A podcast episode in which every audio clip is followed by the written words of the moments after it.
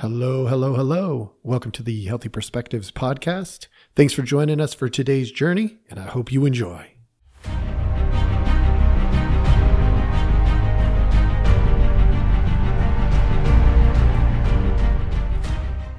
When cultural capital meets political capital, that's the discussion today. I, last week, um, so well, just a couple of days ago, really, uh, I encountered a um, a situation where uh, I I kept hearing these rumblings of Matthew McConaughey uh, getting in in front, uh, going to the White House and being in front of the press and delivering a an emotional and um, moving uh, speech. And I decided that it was appropriate for me to go and have a little look at it and and see what it is that was was being made into a, such a deal. and I want to start off with this. I've got a lot of respect for what Matthew McConaughey did. Uh, he was in this particular uh, speech. He was talking about the Uvalde uh, massacres, basically what it was at this point. We we lost uh, a lot of children and some adults and it is his hometown. It's where he grew up. And he went back and visited with people, which I am uh, just absolutely grateful that he did that. I think that that's, um, you know, that's the most human thing that he probably could have done is just go spend time with the people of his hometown. And he has the means to do that. So I, am glad he chose that path.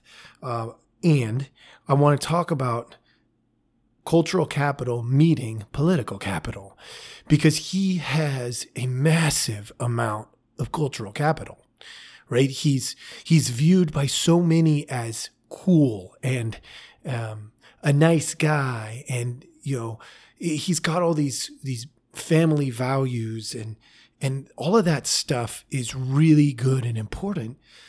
Um, and at this moment he doesn't hold or wield a whole lot of political capital. And so I wanted to talk about what do we do if we have political capital? What do we do if we have cultural capital? And how do we bring that to a head? Well, I think Matthew McConaughey showed us um, from a therapeutic lens, right? Because that's the lens that which I look at all of these things is from a therapeutic lens, what does this mean? What we know is that politics is a part of culture it does not dictate culture in the United States. Uh, politics um, obviously are key in terms of developing identity as a nation. And so when you see things uh, in other countries, um, there is there is a sense that the politics can dominate the culture. But in fact, it's the other way around. Uh, if you've listened to me for very long at all, you will know that I'm very consistent in my uh, the way that I speak about things. And a culture is made up of individuals, even if it's like we often see in Eastern cultures, uh, there's the the dominant narrative is of the family of uh, the the group. It's still the individuals who make the group. If you take away the individuals, you've got nothing. You take away the group, you got a bunch of individuals. The individuals can exist without the group, but the group cannot exist without the individuals. So when I say that politics, the political arena is a part of the culture. That's what I mean.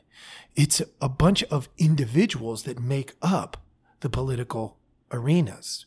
And therefore, it cannot exist without the individuals. So, in this, in this uh, speech that he gave, there's there's some things that I want to highlight, and I want it's very important to me that you understand. I mean, zero disrespect to Matthew McConaughey because the guy was clearly grieving on screen. as a therapist, I'm watching his mannerisms. I mean, I know he's a fantastic actor, uh, but I, I don't think that what we saw there was a bunch of acting. Uh, I think he, in many cases, I think he was actually holding back the emotions. And I think that's what we were seeing there. He wanted the message to be heard more than the emotions, although the emotions do uh, you know, incite a desire to pay attention. So I'm glad he didn't hold them all back. Um, so let's go into it. We've got, uh, let me look through my notes here. So what we have is around 14 minutes in to me it started to get really interesting. I mean there was other things that were super interesting. And i say for me it got interesting because hearing the stories of the children and the families that have lost people uh, like that's just heart wrenching. Uh, I think anybody with you know a, a half of a, an ounce of empathy in them understands that like that. You know, hearing about the shoes, hearing about the painting of the house, and like the retirement and starting a food truck like I, I, those things hit me pretty good too probably not as much as they hit matthew mcconaughey because it's his hometown uh, but i have a heart and that mattered those things mattered uh, about 14 minutes in uh, he starts to talk about he doesn't want it to be easy for bad guys to get guns and that's where I feel that I, I, I don't want it to be easy for bad guys to get guns. Unfortunately, it is easy. And we go from that to, you know, him talking about uh, what's on the table. Just after that, he talks about what's on the table investing in mental health, making safer schools, restraining sensationalized media coverage. He really did a great job of attacking anybody who is failing which to be honest is a lot of people, right? The, this, this kid's family failed. This kid that did this massacre failed. Um, and these failures are great to point at, right? We need to do better with mental health. We need to do better at keeping our schools safe. We need to restrain sensationalized media. He went after everybody. He went after the media, politics, laws, mental health, uh, safety protocols in schools, restoring family values. Like he attacked it all, which I very much appreciate. He made it very well balanced. And he then goes on as divided as our country is. And I started to think, what unifies a country? I know what unifies a country every time. It's hard things. Hard things draw people together. War draws people together. Think 9 11. Uh, what else draws people together? Uh, causes. Causes can draw people together, right? And so I got to thinking, how is this going to draw people together? We all have a common enemy right now. But an enemy is going to fade from the memory, right? How, how long ago was it that we stopped paying attention to what happened on 9 11? And now it gets one day. One day. One day a year. That's, that's not enough. And yet, that's what we have time for one day a year where we pay attention. And now for many people, it's like one hour, two hours, not even for some people. And yet it unified our country for a while. Look, adversity is something that draws people together. But why do we have to wait for it to be so extreme? Like adversity is at the door all the time. So there's no need for us to wait for it to become extreme to unify, right? What he did in this is he used his cultural capital to say, let's unify. And then he pushed on the politics arena and said, You have been trusted with some of this decision making, so you have to help this happen. And he pointed directly at the political arena. I, I think it's good. I think it's great that he did that. Um, I don't uh, necessarily agree with everything that he said, but I also believe that what he did was he poked at a lot of things using as much of his cultural capital that he could.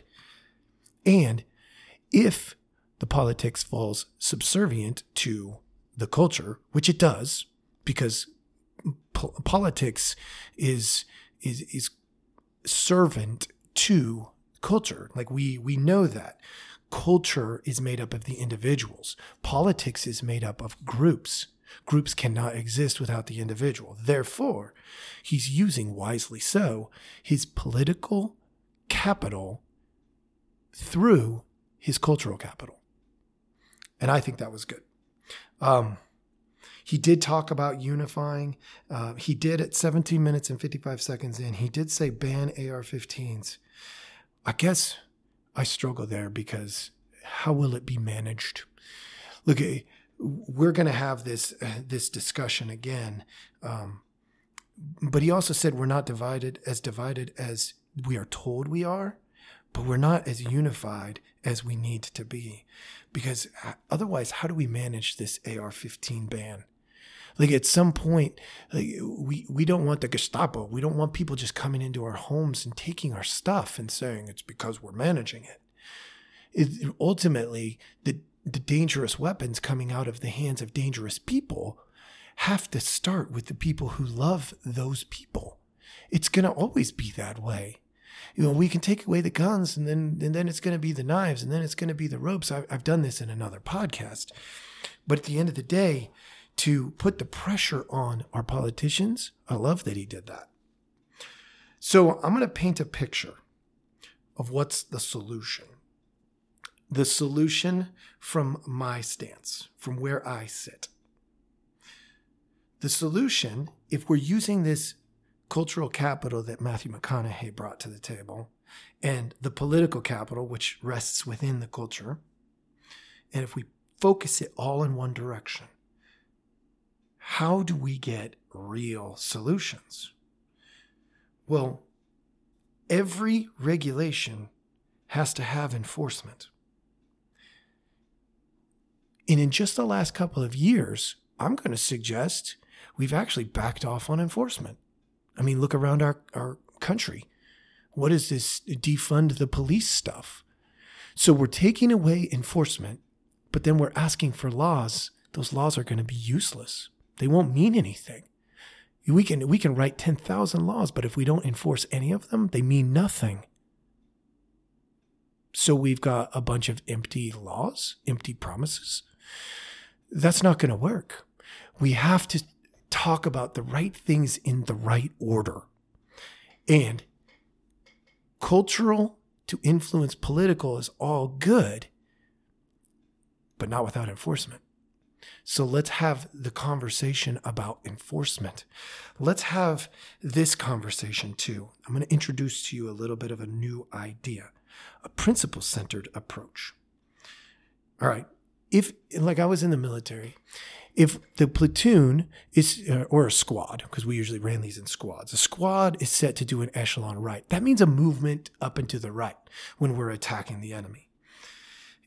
If you go up and to the left, and you realize your squad is going to the right, it does not take long to figure out who needs to adjust.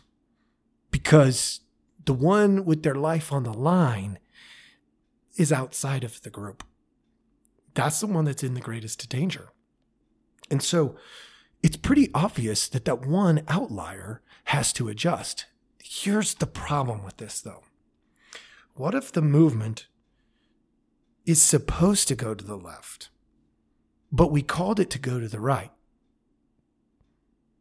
This is what happens sometimes, right? When we look at the, the groupings, the groupings of Democrats and Republicans, what we have is we have this, this war going on and we have these little groups, Democrats and Republicans, that think they know what's best.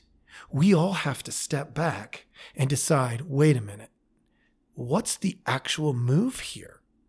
Which way do we want to go? The solution is going to be, honestly, it's going to be to step back and take a look and look at what we want in the big picture. That's how the group is going to move in the right direction. we can't just count on the politicians to solve this. Enforcement can't come from just the police officers.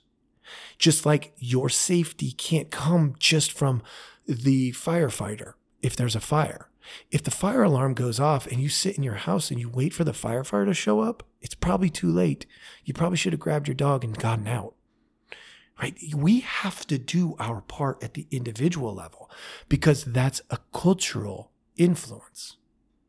Right? We can't just passively wait for a lawmaker to make a miracle law because even when they do, it has to be enforced by the people. The people have to stand up and do our part. So the solution is and always was people need to do their part. We have to pay attention to signs. We have to report signs and report signs to who? Hopefully, somebody who cares. Maybe the cops in, in the area um, could have been warned. And then maybe they could have decided to do something different, like intervene before the problem. But that comes back to what's the problem? What is the problem? The problem is we're trying to depend on the politicians to solve this. And we can't do that. We can't do that. That's that's the problem. We're expecting the politicians to solve this. They are a part of the culture. They cannot solve this. We have to solve this. You and me. We have to step in and say this is this is enough. Let's get some security at our schools. Yes, let's take a look at these things in politics too, like banning ARs. I'm I'm not in favor of that, but at the same time, I don't know that there's really a need for most people to have an AR-15. I mean, you know, a hunting rifle makes sense to me. Raising the age to 21, I don't think that's going to make much difference because in the social science world, we know that the brain development continues until 25. So we're just kicking the can down the road a little bit. I mean, we're going to have, you know, it's just, they're going to be a little bit older. I mean, at the end of the day, it's still going to require people in the lives of dangerous people to recognize the danger. It's going to require that. It's going to require that we pay attention. Um, so what do we do? Uh, we we have these conversations. That's what we do. We have these conversations. We we use whatever cultural clout we have to tell our politicians to do their job, but also to tell our families to do their jobs, and also to tell the law officers the sheriff, the police department to follow the rules. If somebody's supposed to be, uh, you know, looked in on, go look in on them. If they're not, leave them alone.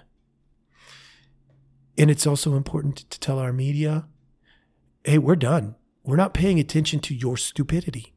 If you're not going to be uh, objective, if you're not going to have um, you know, our best interest in your production, then we're not going to pay attention to your production.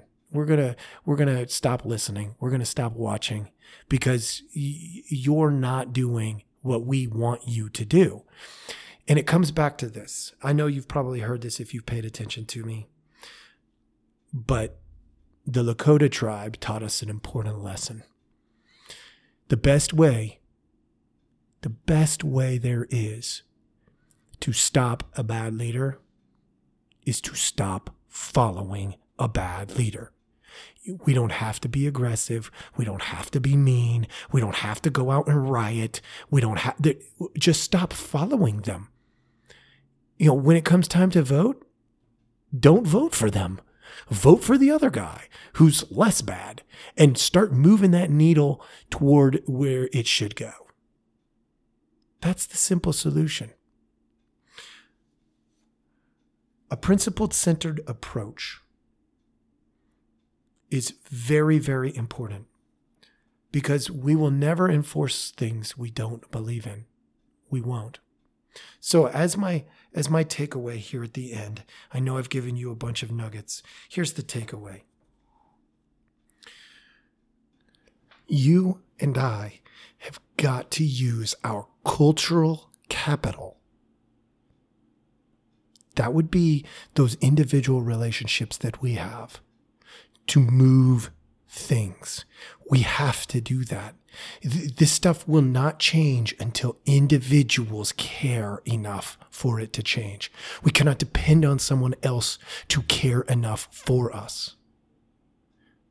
For example, when Jesus walked the planet, he did not follow the religiosity of the time. He taught something different love and forgiveness. When Hitler walked the planet, he, like that echelon right, just like Jesus did, he pulled people in one direction. Clearly, one has a good direction and one has a terrible, hideous direction. But the theme is the same. Which way are we being pulled? If we're principled centered, if we're principled centered, we have got to recognize that fear is not the right thing to follow. Hitler was followed out of fear. Jesus was followed out of love. That's a big difference. For those of you who, who don't know those two stories, go learn them. You know, we can we could look at a lot of different figures. I took two very polarizing different views. One is fear, one is love. Fear is the lie. Fear is always going to be the lie. It has always been the lie. Thank you for joining me and have a great day.